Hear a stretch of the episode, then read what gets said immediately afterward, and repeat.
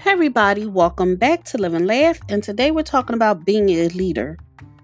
One good way to boost your willpower when you're struggling to maintain it is to remind yourself of the benefits of self control. In other words, give yourself an answer as to why you should resist yet another temptation and stay self disciplined. Failing to find a good answer will make you succumb to the urge, so it's useful to know as many practical benefits of self discipline as possible.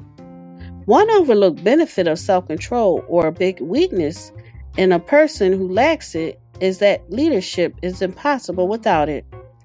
If you demand self discipline from others, you should first have it yourself. Otherwise, you'll lack the credibility that makes other people want to follow you. Thank you for listening. If you know anyone that could benefit from this, please go ahead and share it.